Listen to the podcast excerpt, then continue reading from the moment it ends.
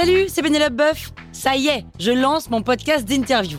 Il s'appelle On Tisse la Toile et c'est un podcast qui révèle la face cachée des invités. Et d'ailleurs, mes invités, ce sont des CEO et des célébrités comme Gad Elmaleh, Jean-Michel Apathy, My Better Self, Rose Aberstein, Mireille Dumas. Et évidemment, je pose des questions qu'on n'ose pas toujours poser et je leur fais faire des tests, des challenges, je leur fais jouer l'harmonica, grignoter des trucs, bref.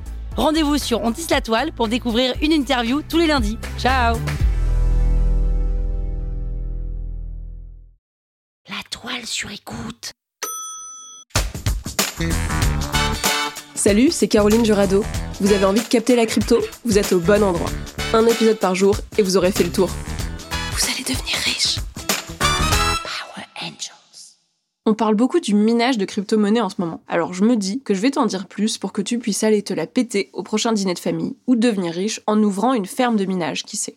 Déjà, on va parler de minage des cryptos qui fonctionnent sur les blockchains qui ont un modèle Proof of Work, comme le Bitcoin par exemple. Attends, je t'explique. Les transactions en Bitcoin, elles sont écrites dans des blocs qui doivent être validés. Cette validation, elle est réalisée par les mineurs du réseau. Ils s'assurent de l'authenticité d'une transaction avant de l'écrire définitivement dans le bloc, qui formera la blockchain. Tu sais, c'est là que le modèle crypto remplace le rôle du tiers de confiance qu'est la banque, qui est en charge de valider normalement l'authenticité de la transaction. Bref, la validation de ces transactions, on appelle ça le minage. Dans le modèle Proof of Work, les mineurs du réseau vont s'affronter pour valider le bloc. Et le premier qui gagne va pouvoir valider le bloc. Et c'est celui qui le valide qui reçoit la récompense en Bitcoin. On dit que sur le Bitcoin, un bloc est validé toutes les 10 minutes. Alors tu imagines comme ça peut être rentable. Mais il y a beaucoup de mineurs qui sont en compétition pour valider la transaction le plus vite possible. Et c'est là qu'intervient le hash rate. Le hash, c'est une fonction mathématique qui permet de transformer des fichiers pour les stocker dans peu d'espace. Et il est utilisé dans la blockchain pour écrire les transactions.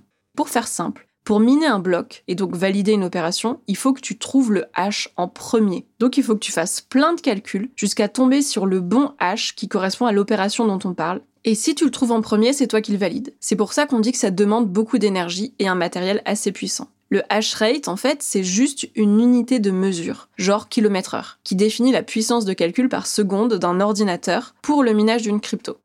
Donc, un hash de 20 kilohash seconde, ça veut dire que ton ordinateur peut calculer 20 000 hash par seconde. Et toute la question, c'est de savoir combien est-ce qu'il faut calculer de hash pour être le premier à en trouver un.